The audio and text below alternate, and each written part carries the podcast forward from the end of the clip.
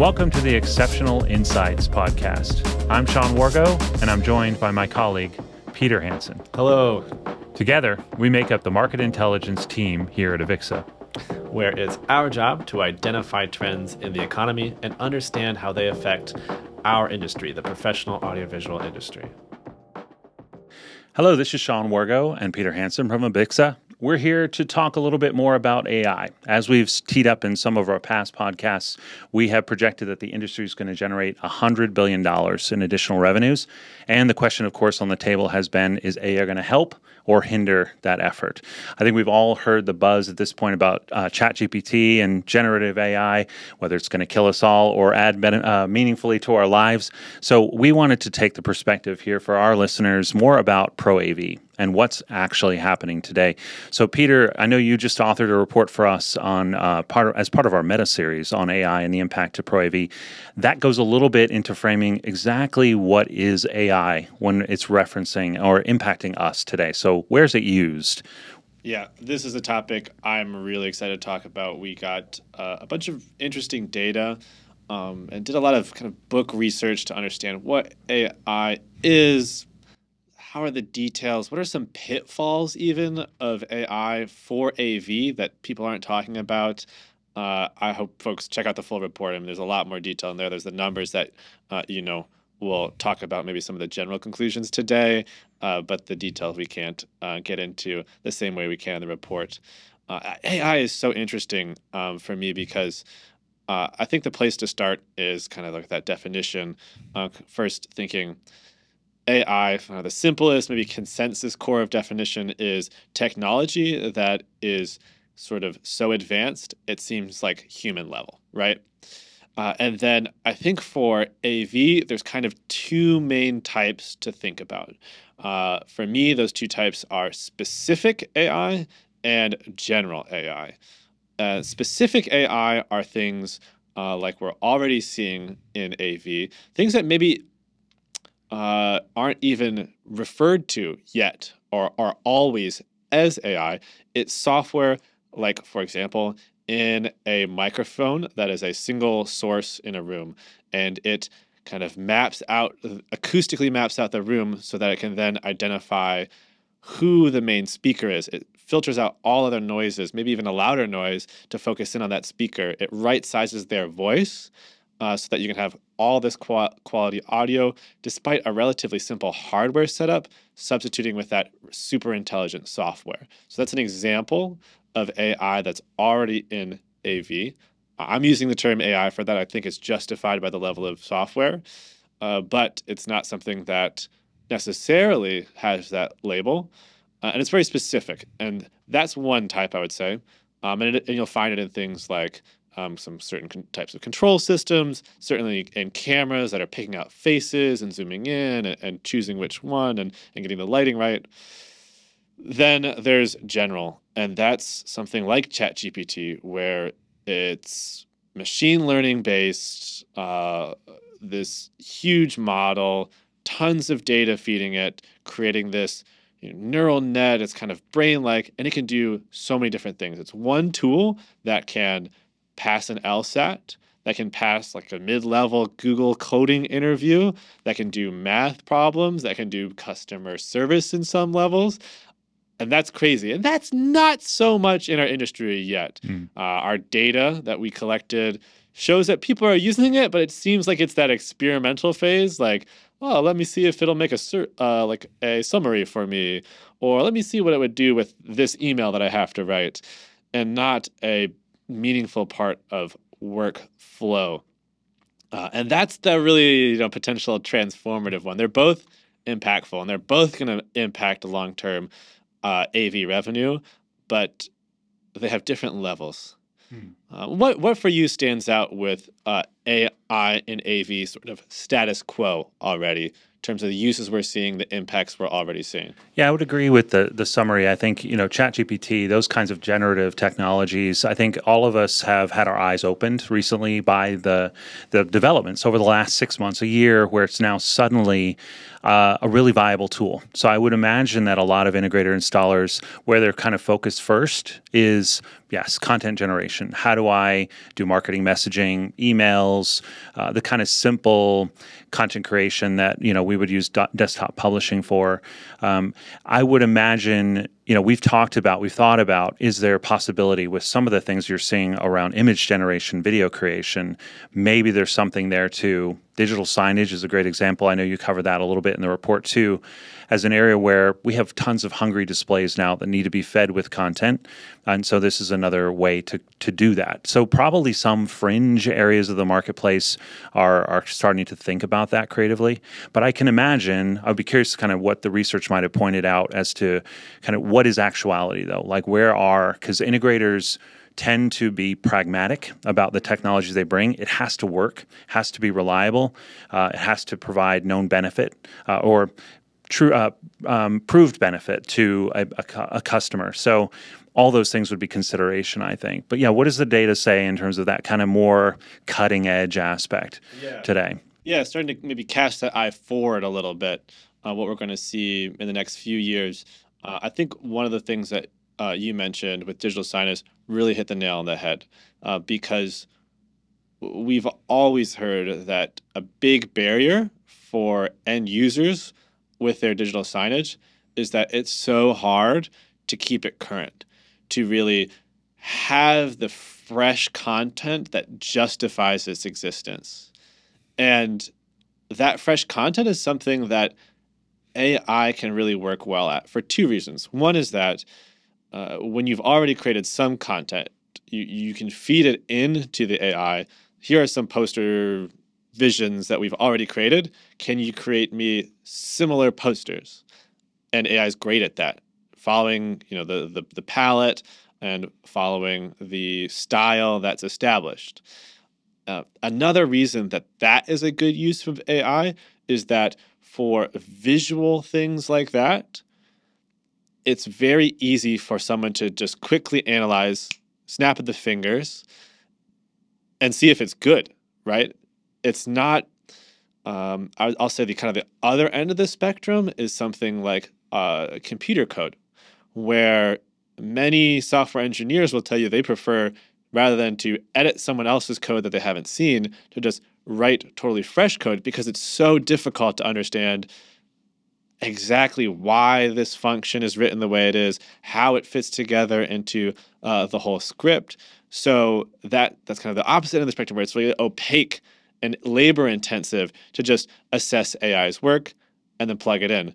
So because digital signage uh, is content he- heavy, because it's easy to sort of recreate new content, um, original content, take advantage of that creativity that AI has, where um, maybe in some areas it's not as, as useful, and then quickly analyze it. You know, like a creative director at a company could just go through a hundred AI generated images in an hour pretty quickly, a minute on each one, um, less than a minute on each one, even uh, to create content to feed signs in an airport for a month um, in a way that was much more difficult pre AI. Let's pick up on a thread there. So there's a creative aspect that AI brings to the table and an additional tool set, a capability to expand our creative possibility.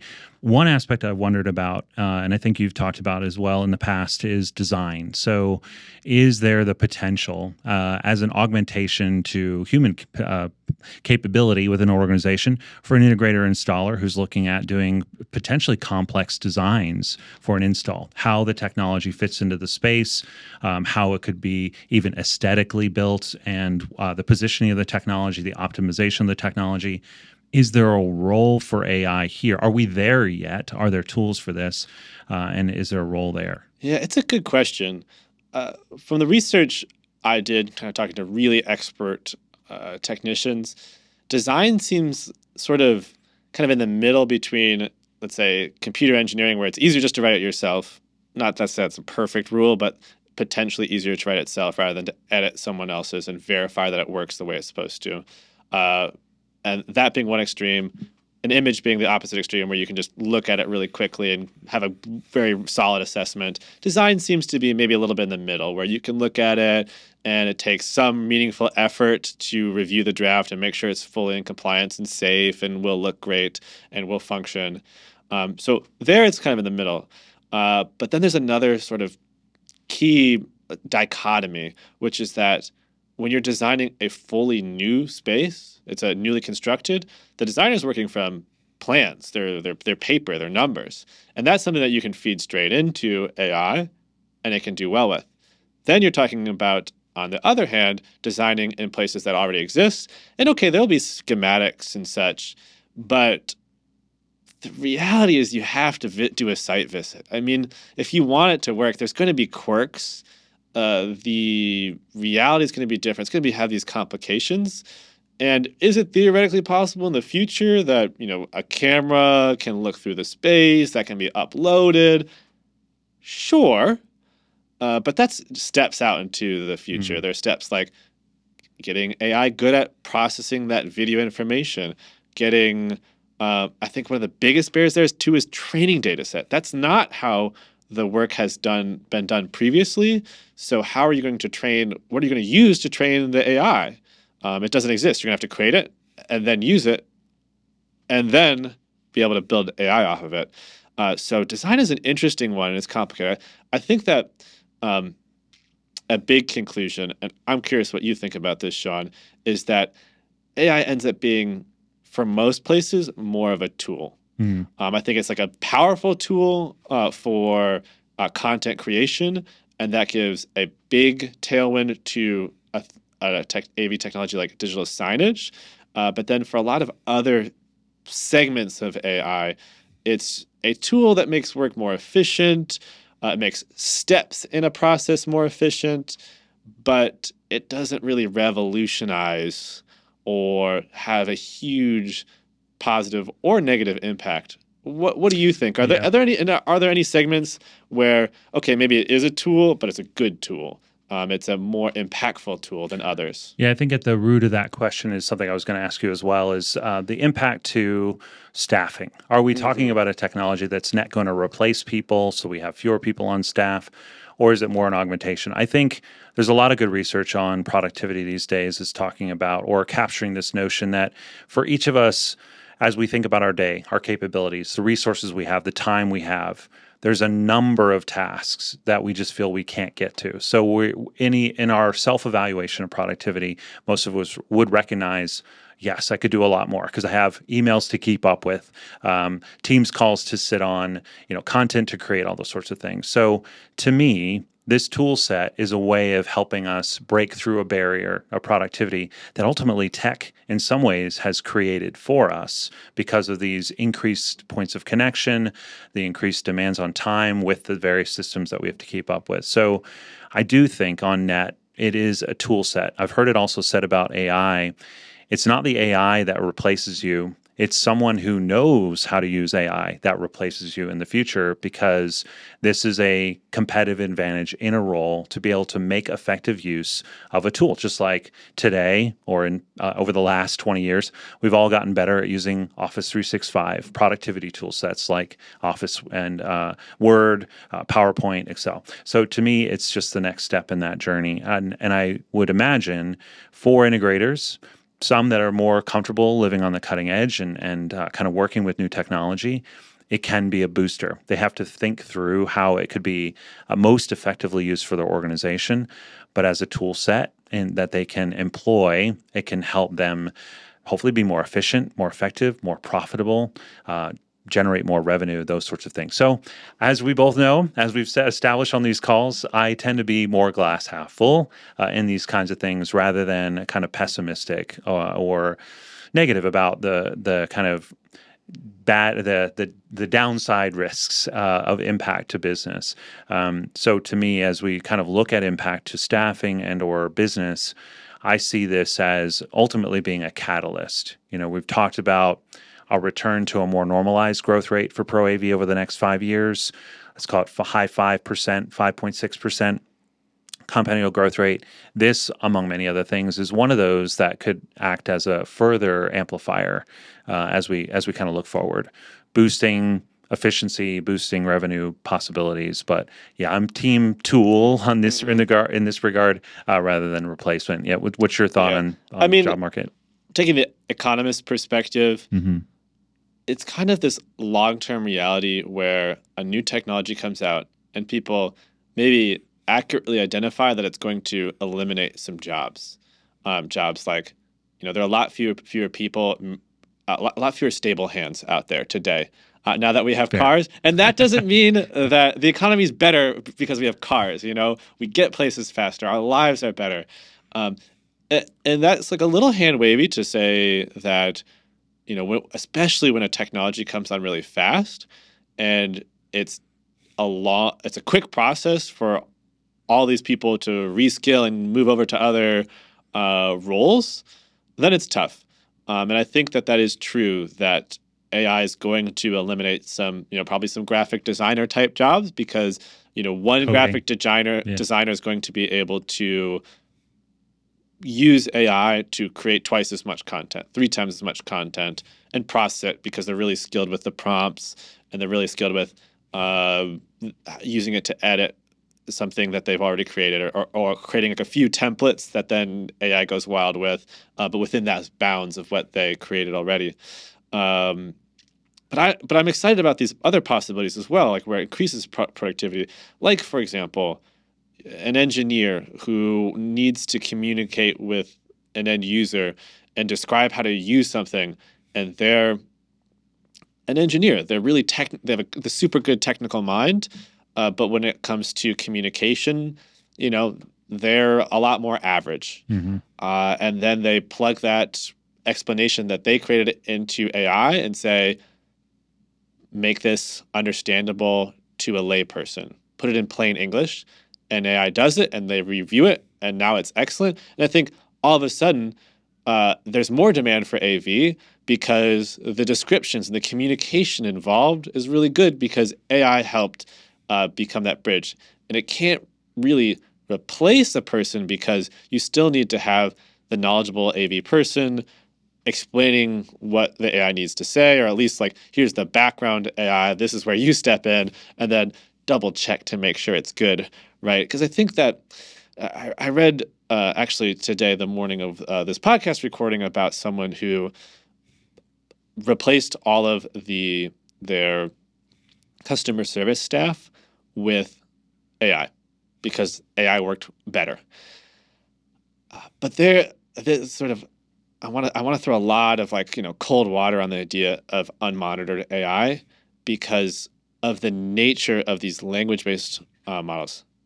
Like we said all the way at the beginning, talking about it, you feed a lot of data in, you create this brain-like uh, software product that actually even the engineers who created it don't really understand from in a, in a sort of like A to B to C way at least uh, how the the content comes out of it, right? Um, and that means they can't put in good guardrails. Look, they try, right? Um, but uh, there's a the term that I think everyone should be familiar with is called jailbreaking, uh, where you get around the guardrails that the AI creators try to install to make it work in an appropriate way. Um, and I'll, I'll share a quick anecdote. I experimented with Bard a couple few weeks after it uh, was released to the public. In about 15 minutes of playing with it, idly, out of curiosity, I had figured out on accident how to get around its uh, barriers about uh, protecting privacy. So I accidentally uh, figured out how to ask it about a person and get it to actually tell me about the person. It told me about my girlfriend's where she lived, the county she lived in, her dog's name, her interests accurately that she it apparently appeared to pull from Instagram. It told me about my friend's it um, uh, like kind of career profiles. It plagiarized straight from LinkedIn. I mean, it was really creepy and really inappropriate, quite honestly. And that was a jailbreak that happened from just a curious person, 15 minutes, right? What happens when it's customer service with a lot of money on the line uh, and someone who's maybe not very honest? reading the journal articles that are out there about how to reliably and quickly jailbreak AI. Hmm. They're going to get away with stuff, and I so I, I I think that companies should be really cautious. You know, the first person that goes to AI as uh, their customer service might get away with it because there isn't the apparatus out there, the forums, like how to take advantage of AI customer service and get it to promise you a refund um, that will be legally binding or or can um, or how to get it uh, to create some safety issue that, that you can then uh, pursue in a legal way. Uh, I think that companies should be really cautious about it. Use it as a tool. And, and the last thing I'll say uh, before I hand it back to you, Sean, is um, the other thing that I read about this this morning, along with that example of someone who replaced his entire customer service, was a tool developed to be essentially the hand-holding AI for the customer service. So it's ultimately a human doing all of the customer service, uh, but they had an AI suggesting what they say in every case. And what it did was create an average 14% increase um, in their efficiency. And especially for those new customer service workers, it made them operate essentially like an experienced customer service worker. Uh, and it also avoids all of those unmonitored uh, AI issues um, that are really myriad. Um, you know, I talked about uh, jailbreak. We haven't talked about hallucinations yet. That was the number one concern uh, for the uh, the um, community that we surveyed um, as part of our data. Yeah, I think the key the key thing there to me is this notion of AI needs a conductor. It really needs mm-hmm. somebody. So uh, your your analogy is a good one. You know, we think back to the horse and carriage days. Yes, we don't have stable hands anymore. We've kind of they've graduated. They graduated on into the audio industry, auto industry, uh, working in factories, repairing vehicles, uh, servicing, selling, all the sorts of things.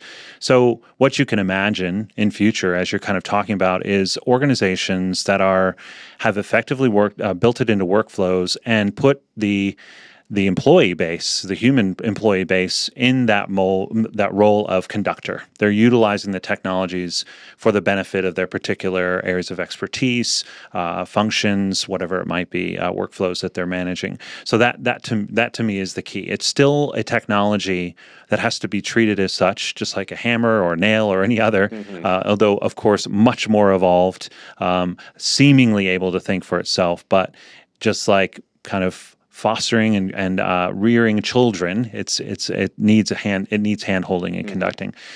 So where are the so we've talked about hallucinations we've talked about um, jailbreaks and, and other sorts of, of concerns what's the net net do we think that uh, this technology ultimately uh, is something that will help us grow, or is it is it more of a detractor? I think as I'm leaning as as we're talking about this, I've I'm putting my position uh, securely forward as to me this is an accelerator. I'll point to an area and then turn it to you for kind of your thoughts too.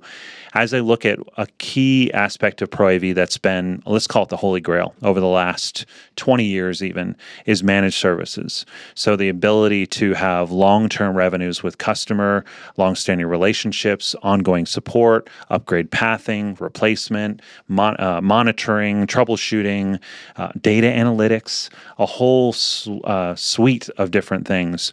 Right now, we are expecting that managed services would generate about an eight, eight and a half percent growth rate uh, within its uh, of revenues for over the past, the next five years.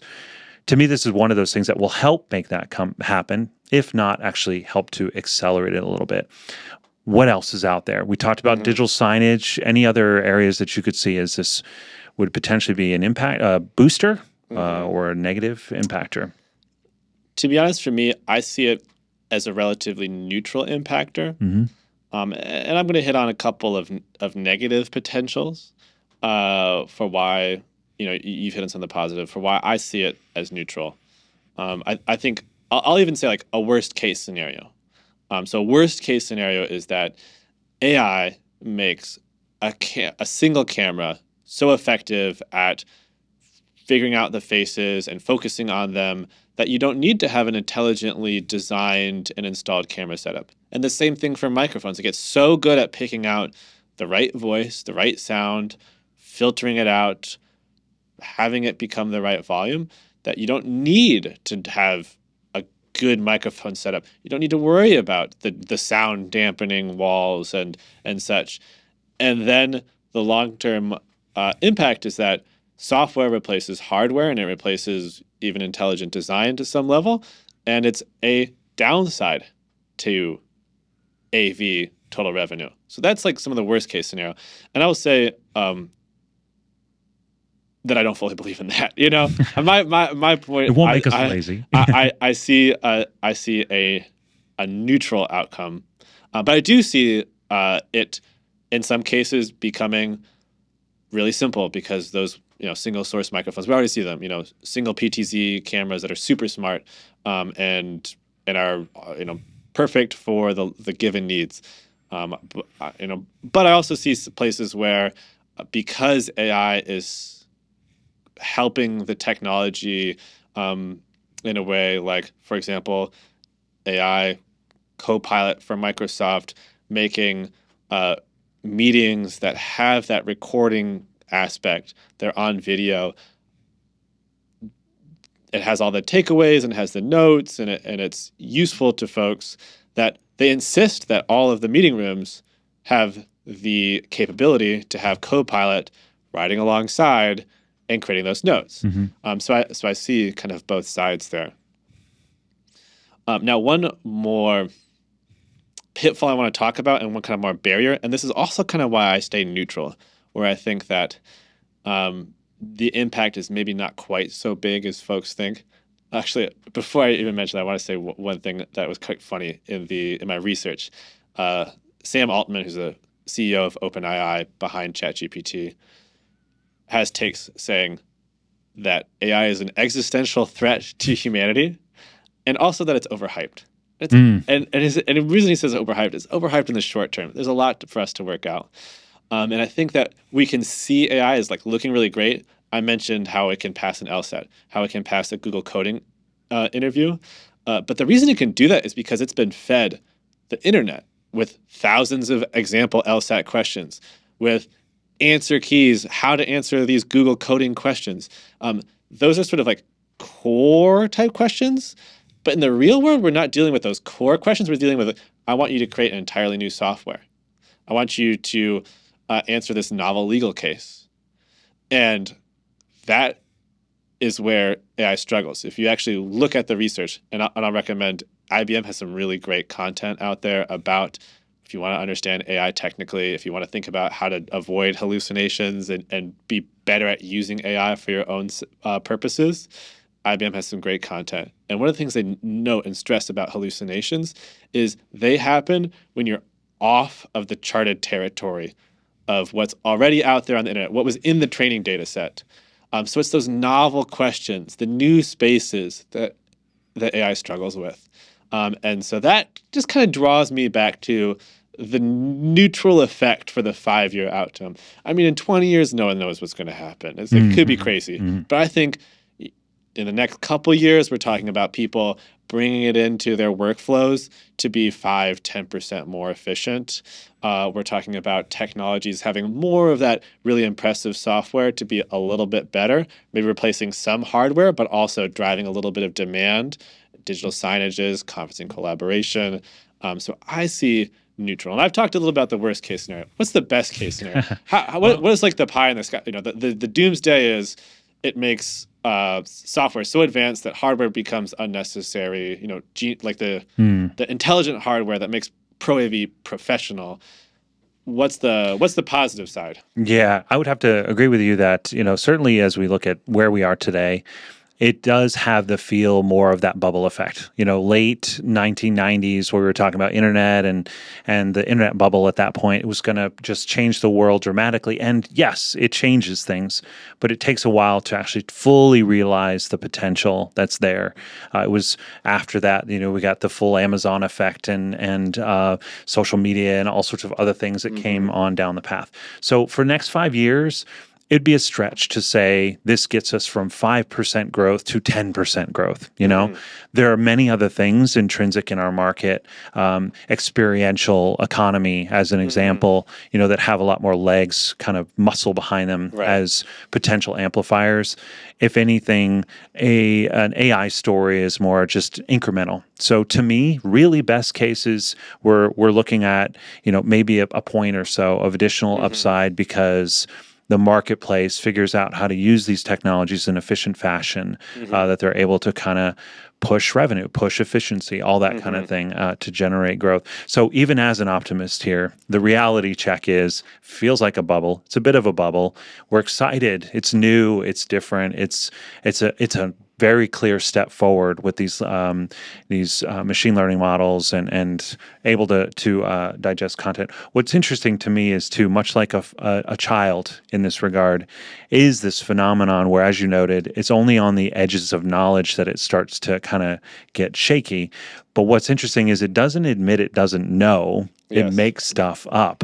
So it'll make up. There's famous uh, situation of court cases being made up to support a legal briefing. Right. So it doesn't say it doesn't know. It just extrapolates off of what it has. Yeah. So clearly, as uh, as being said by bigger experts than than me, certainly, uh, we have a ways to go. We have a lot more to to leverage here. Eh. Yeah, go ahead. uh, uh, two quick thoughts on the kind of the AI and bubble connection that you just mentioned. Uh, the first is there's some kind of core economic principles where, well, let's say not princ- principles, maybe too strong of a term, uh, but indicators that if you look around, like what what are signs of a bubble?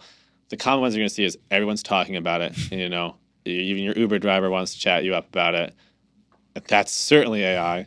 Um, and then two is the revenue is out of proportion with the valuations. And for AV, that doesn't quite apply because our industry is not really so much trying to take revenue straight from AI. I mean, in some cases, it's software that maybe we're selling, uh, but more it's trying uh, the the analog for revenue in AV is actual realized purposes um, um, purposes where it has replaced some staff or it has made staff that much more meaningfully productive, and that's not really there yet. Uh, so I think that there's that that deficit, and so I, folks, I would say, be really cautious, n- not um, not scared. Um, and that's that brings me to the second thing I want to say about a bubble, which is that the internet was a bubble. Well, I just used it about a half hour ago. It's pretty great, you know. Just because Right. something's a bubble doesn't mean there's not an unbelievable future for it. Um, it just means that maybe we're getting a little bit out ahead of ourselves. And that could be the case for AI. I think that we're both kind of in alignment with an impact on AV, but a little bit more incremental. Um, and, and with with, uh, with a bell curve on, on both sides of our, you know, five to six percent growth uh, for the next five years. Thanks everyone for joining us on this discussion of AI and its impacts to Pro AV. Join us next time as we perhaps dig a little bit deeper into some other areas that are exciting to us. Uh, experience economy, several things that we think are going to yield strong growth for us we go forward. As you've heard here, AI more neutral, but we'll see how it all pans out in the years to come. Thanks so much, and we look forward to seeing you on the next episode of Xceptional Insights.